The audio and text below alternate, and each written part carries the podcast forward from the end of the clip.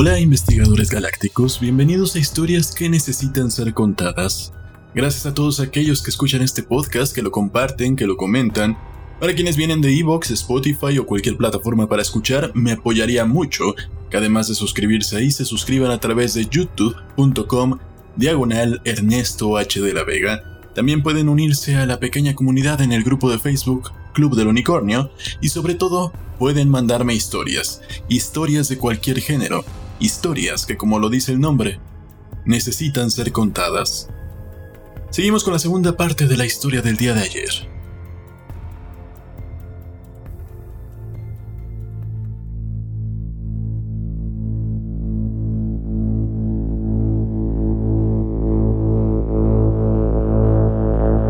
Hoy presentamos Asesinato en grado Urt, segunda parte, de Edward Wallen. El inspector H. Seton Davenport del Departamento de Investigación Criminal Terrícola había esperado ver cualquier cosa excepto un detective invertido. Sin embargo, eso fue exactamente con lo que se dio de bruces.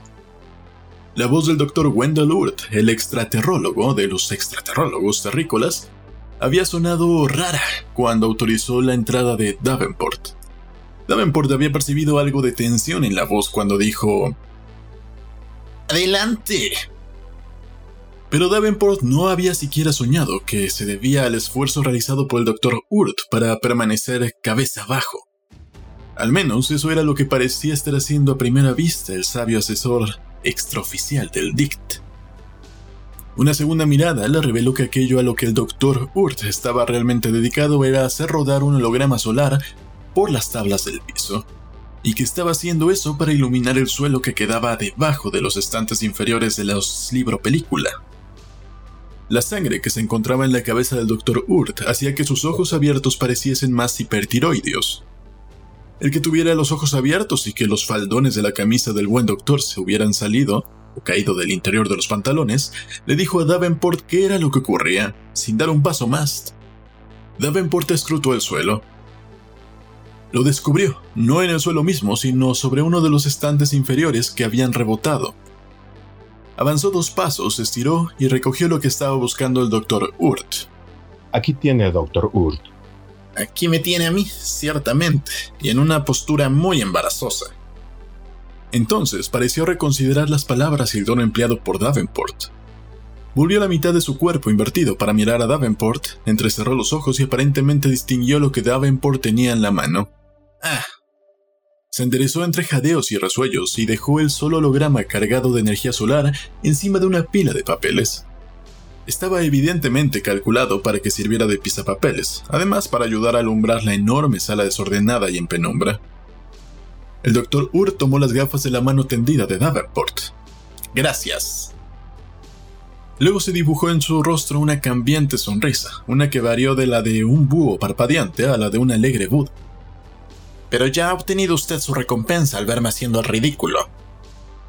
Limpió los cristales con un faldón de la camisa, los observó con ojos miopes y miró a través de ellos, y finalmente se los puso. Las orejas cumplían su cometido, pero la nariz de botón hacía muy poco para sostener la montura. Con un gesto, el doctor le señaló una silla a Davenport. Él se sentó en el escritorio sillón con un suspiro al que le hizo eco el asiento. Entrelazó las manos encima de la panza y miró al visitante con expectación. Su panza realzaba el aspecto de expectación. Se trata esta visita de la muerte de Terrarium 9. Davenport asintió con la cabeza. Muerte es la palabra de trabajo para lo ocurrido allí. Muerte es un término lo suficientemente ambiguo para algo que no podemos definir satisfactoriamente. No podemos llamarlo accidente, no podemos llamarlo asesinato, y no estamos dispuestos a llamarlo suicidio. El doctor Urt adoptó una postura más cómoda. Cuénteme los detalles. Será mejor y más fácil mostrárselos. Davenport sacó una hoja de hologramas de uno de sus espaciosos bolsillos, dio unos saltitos con la silla para aproximarla al doctor Urt y se inclinó para mostrarle los hologramas uno por uno, señalando y explicando. Aquí tiene un primer plano de Terráneo 9, tomada desde el vehículo de investigación cuando llegaba en respuesta a una alarma de anormalidad. Flammersfeld, el único experimentador a bordo de Terranium 9, no había transmitido su informe diario a la central de la Tierra a la hora prevista. No había enviado la señal de todo en orden a la hora indicada, ni había respondido a las llamadas de preocupación. Aquí están las tomas que el oficial al mando tomó de las dos plataformas de atraque antes de realizar su entrada en el puerto norte. Advertirá la presencia de al menos un año de polvo estelar intacto en ambas plataformas. Eso indica que nadie atracó allí desde la última vez en que la Terranium 9 repostó, hace un año entero. Aquí tiene el escenario de la muerte, emplazado en la esfera más interior. El doctor Urt tomó este último holograma en sus manos y realizó un prolongado escrutinio del mismo, Luego le dirigió a Davenport una mirada burlona. Aparte de decirme que Flammersfeld acababa de bajar a sus dependencias desde Buck 2, que llevaba consigo una col para estudiarla o para comérsela, que salió del ascensor y cayó muerto tras haberse clavado de alguna forma un dardo con la punta envenenada en el tobillo, este holograma no me dice todo lo que necesito saber. Si voy a ayudarlo a dilucidar su muerte, ¿qué hay de los descubrimientos de la autopsia? ¿Qué veneno era ese? Davenport meneó la cabeza. Es lo que resulta extraño. Uno pensaría que un bioquímico del nivel de Flammersfeld lo habría preparado en su laboratorio, dentro de tubos de ensayo, sin impurezas. Sin embargo, este veneno era una extraña clase de curare toscamente preparado. La investigadora encontró una parte del preparado dentro de una cáscara de nuez que descubrió en una pila de desperdicios en Box 2. Aquí tiene una toma de eso. Le entregó otro holograma al Dr. Urt, eso ya lo veo, pero ¿qué son estas cosas? Davenport miró el punto que le señalaba el Dr. Urt. Ah, sí, eso. Parecen ser un torno de juguete y una catapulta de juguete. Los ingenieros a los que consultamos dicen que no son grandes ingenios, pero que funcionan. Quizá Flammersfeld estaba atravesando una segunda infancia. El Dr. Urt profirió un gruñido que expresaba duda. Volvió al holograma de la escena de muerte. Con un peludo dedo señaló una masa negra verdosa. Es esta la col. Davenport hizo una mueca. Estaba muy mal, bastante podrida. Para cuando la investigadora llegó ahí, había apestado todo el lugar.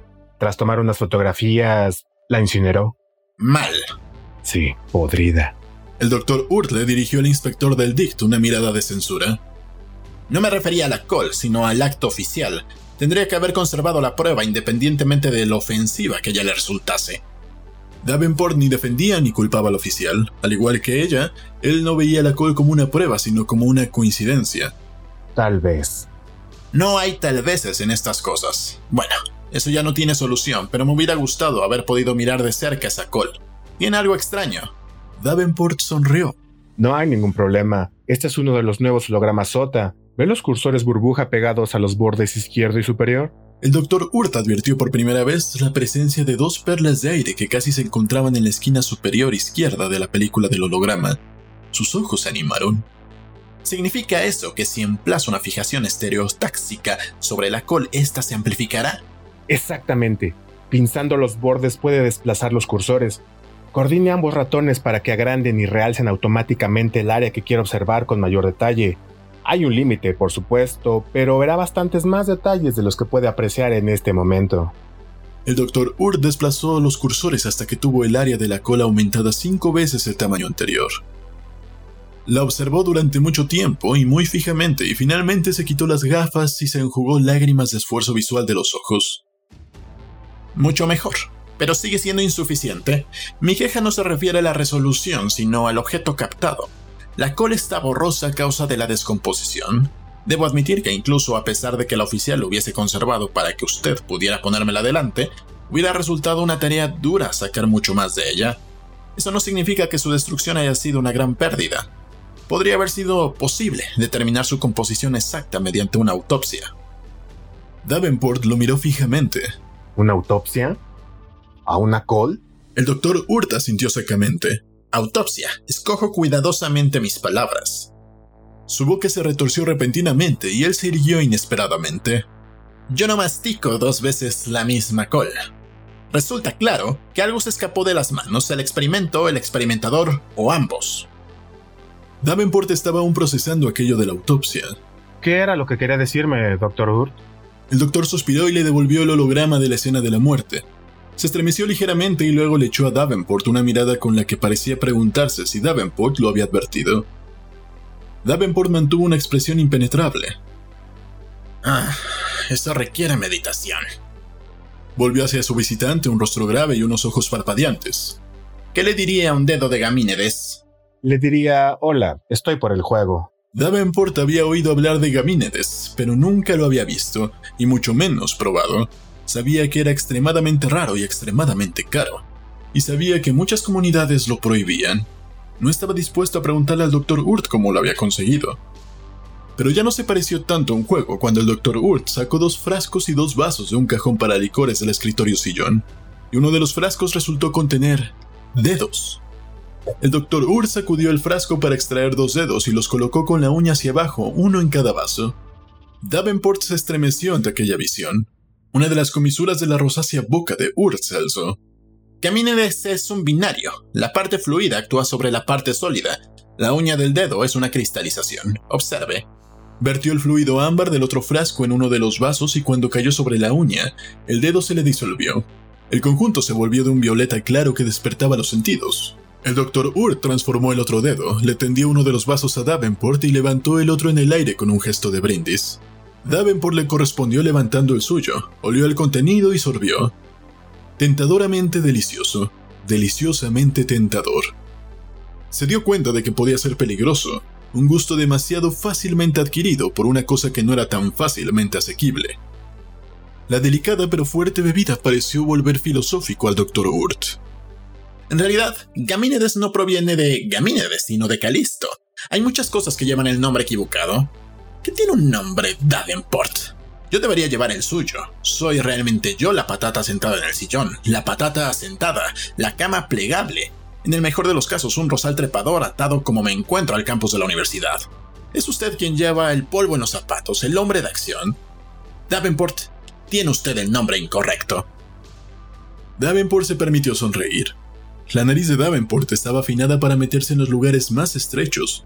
Una pelea de juventud le había dejado una cicatriz en forma de estrella en la mejilla derecha. Sin embargo, una persona podía agotar su cuota de acción, perder el gusto por la aventura, y mientras atesoraba los recuerdos de encuentros peligrosos, miraba casi con envidia al académico enclaustrado que corría aventuras con la mente. Quizá Algamínides lo había vuelto filosófico también a él, o propenso a charlar, estaba a punto de expresar sus sentimientos con respecto a la vida cuando el Dr. Urt le ahorró el trabajo. El Dr. Urt había bebido el último sorbo, se había llevado el vaso a la altura de los ojos, había mirado a través de su vacío y ahora acababa de dejarlo con una decisión no carente de cierto lamento. Volvamos al trabajo, para darle el nombre correcto a la muerte de Flammersfeld. Debo entender primero qué es exactamente Terrarium 9. ¿En qué estaba metido Flammersfeld? Levantó un índice al aire, a pesar de que Davenport no había dado muestras de intentar intervenir. Ya sé que usted cree que lo sabe, pero por favor, escúcheme mientras le digo qué es lo que yo pienso. No hay nada que se pase por alto con mayor frecuencia que lo obvio, ni nada tan misterioso como lo conocido. Davenport tendió las manos con las palmas hacia arriba con un gesto comprensivo, indicando que lo dejaba todo en manos del Dr. Urt. El doctor le respondió con un asentimiento igualmente benevolente. Para prevenir las alteraciones ecológicas, la Tierra tiene leyes en contra de la introducción de plantas o animales genéticamente alterados en el medio ambiente terrícola. Dichos experimentos deben ser llevados a cabo fuera del planeta. De ahí los terrariums. Había una docena la última vez que contamos. Un beneficio colateral es la gravedad cero, que facilita técnicas tales como la fotosíntesis, el rápido flujo segmentador constante de soluciones concentradas de proteína en un campo eléctrico de alta intensidad. Miró con intención a Davenport. Su turno. ¿Qué es lo que cree que sabe acerca del Terrarium 9 y de los experimentos de Flammersfeld? Davenport se encogió de hombros. Todo lo que sé de Terrarium 9 es que fue construida y puesta en servicio hace seis años y que Flammersfeld fue su primer y único habitante. Todo lo que sé de Flammersfeld es que era un trabajador infatigable, que nunca se tomaba un descanso, rechazaba de forma rutinaria los permisos, según sus superiores de la oficina central, él decía que podía obtener toda la relajación que necesitaba mediante el video interactivo.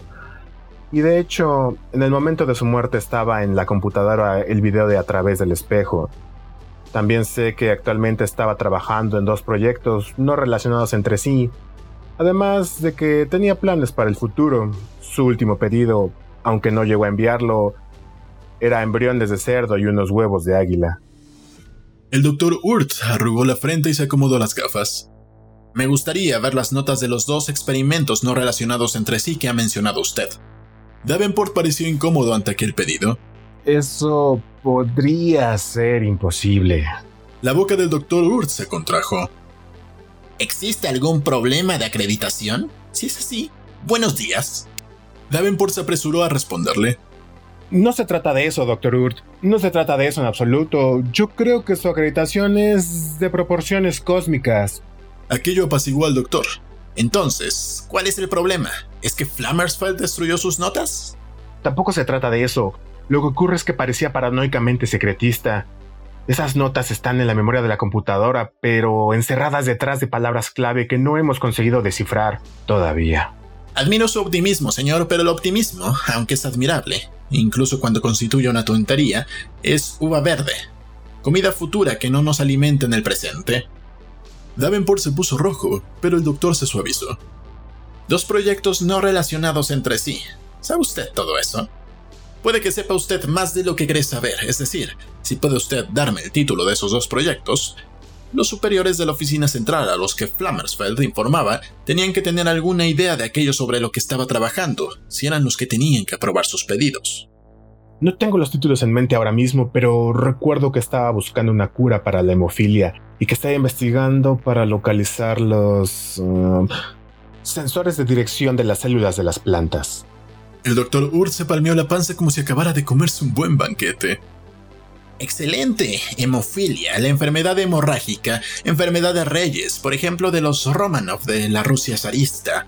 Las mujeres la transmiten a través de un cromosoma X recesivo, pero no la sufren ellas mismas. La hemorragia es profusa, incluso en las más leve. En un tubo de ensayo, la sangre normal extraída de una vena coagula en un periodo de entre 5 y 15 minutos. El tiempo de coagulación de la sangre hemofílica varía entre 30 minutos y varias horas. Algo perfecto para investigarlo en una gravedad cero.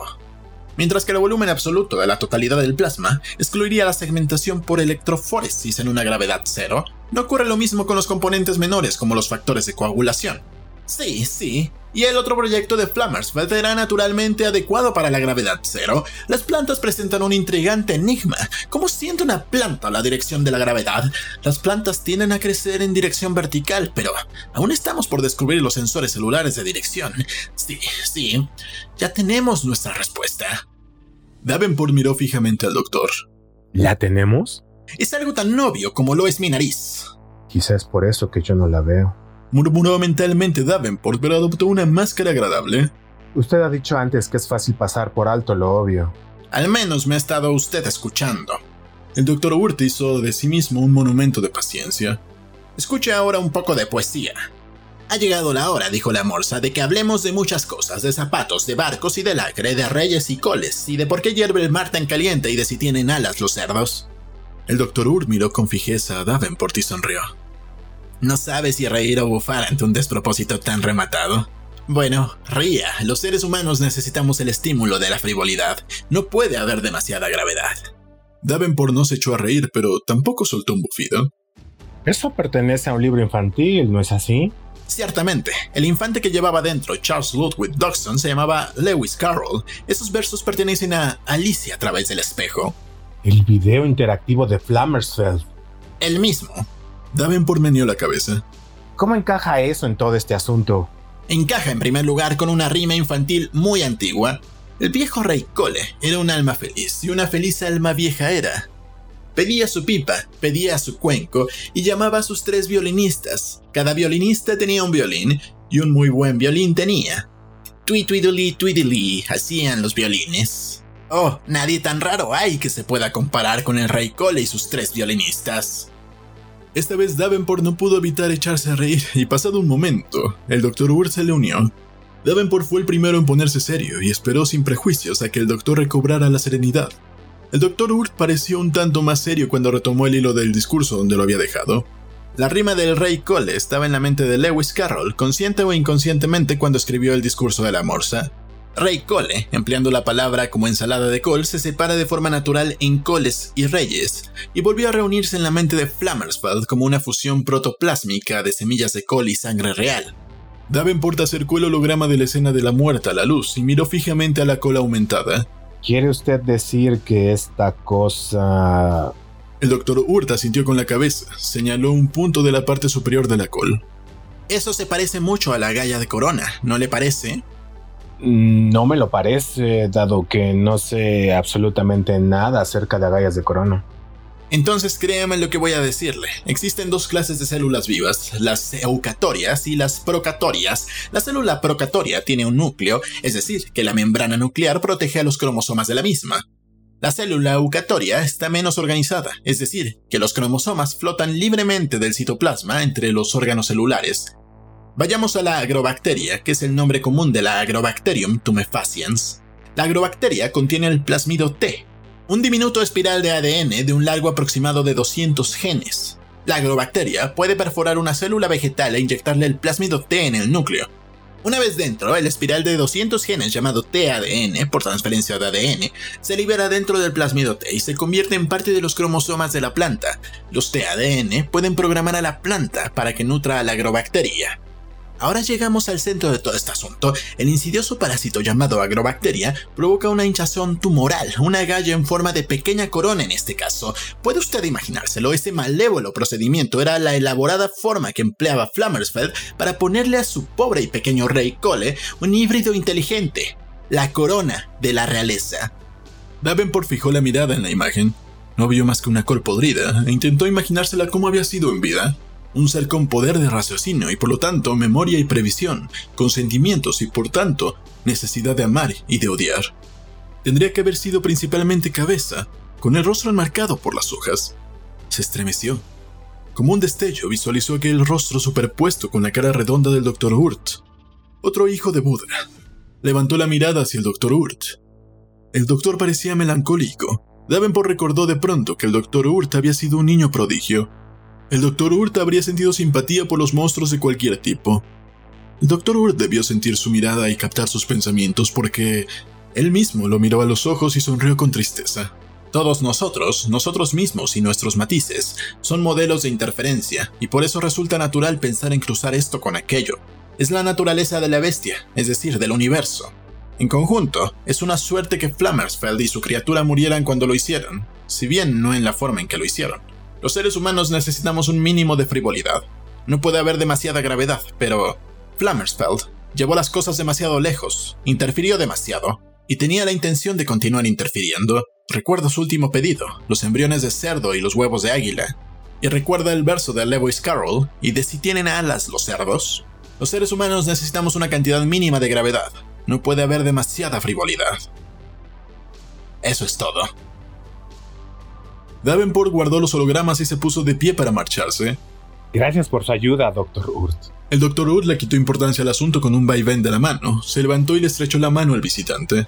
Su voz detuvo a Davenport en el umbral. Inspector. Davenport se volvió.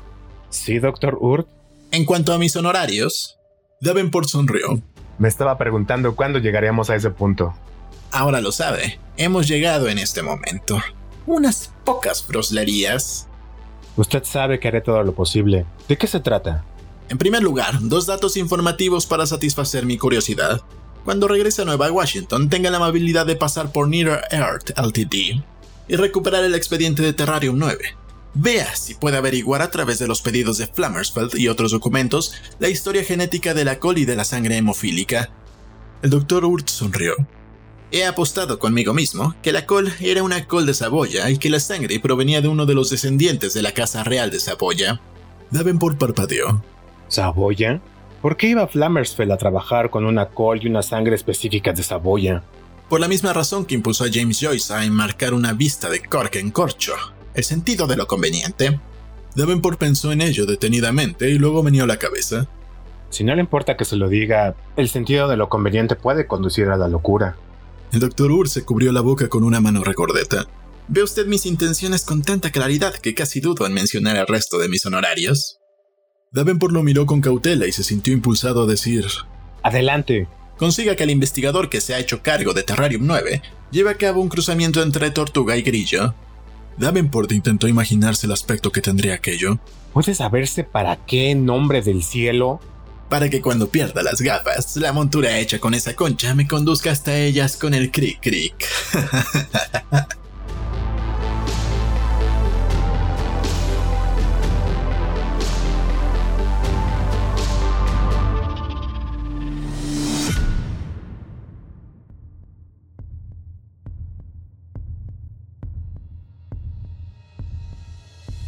Muchas gracias a Santiago Label por haberme prestado su voz para este podcast para interpretar al detective Davenport. Cruza genética, viajes espaciales, la ciencia ficción tocando a la fantasía, porque la ciencia a veces es inspirada por la literatura y la literatura a su vez es inspirada por la ciencia. Un científico que se inspiraba en los versos de Lewis Carroll para hacer sus experimentos. Y podemos seguir viendo las referencias hasta el final de esta historia, Alicia servía de inspiración a Flammersfeld, y eso hizo que el genial Dr. Urt supiera hacia dónde apuntar su investigación, cuáles serían los experimentos que estarían haciendo. ¿Creen que esto sería imposible? Yo no lo creo. Aún en la tecnología y en la innovación, la inspiración puede llegar de cualquier lado. Uno de los más comunes suele ser la literatura, ¿Qué pasa cuando se le mete una idea a un niño y ese niño crece con los conocimientos científicos necesarios para poder llevar a cabo un experimento? Así es como hemos llegado a varios inventos tecnológicos en la actualidad.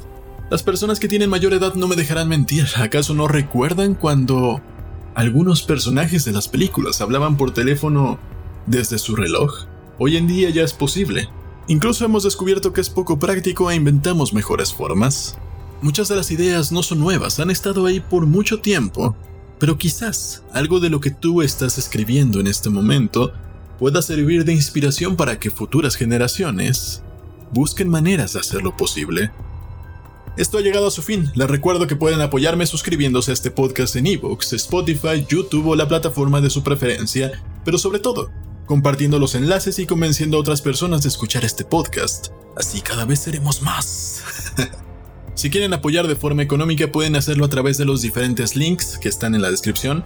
Pueden dar un dólar, dos dólares, la cantidad que ustedes quieran. Su apoyo será primero que nada para pagar el servidor de Evox y que se mantengan todos los episodios disponibles y visibles, porque al parecer si no pagas, no apareces en las búsquedas o en los recomendados y nadie te ve. Pero bueno, en historias que necesitan ser contadas, sabemos que hay muchas personas creativas o que han pasado por anécdotas interesantes. Mándenlas a historias@ernestodelavega.com y aquí vamos a darle un espacio, una interpretación o como quieran llamarlo. También pueden unirse a la comunidad a través del grupo de Facebook Club del Unicornio. Y bueno, muchas gracias por haberme acompañado. Nos vemos en el siguiente podcast. Yo soy Ernesto de la Vega.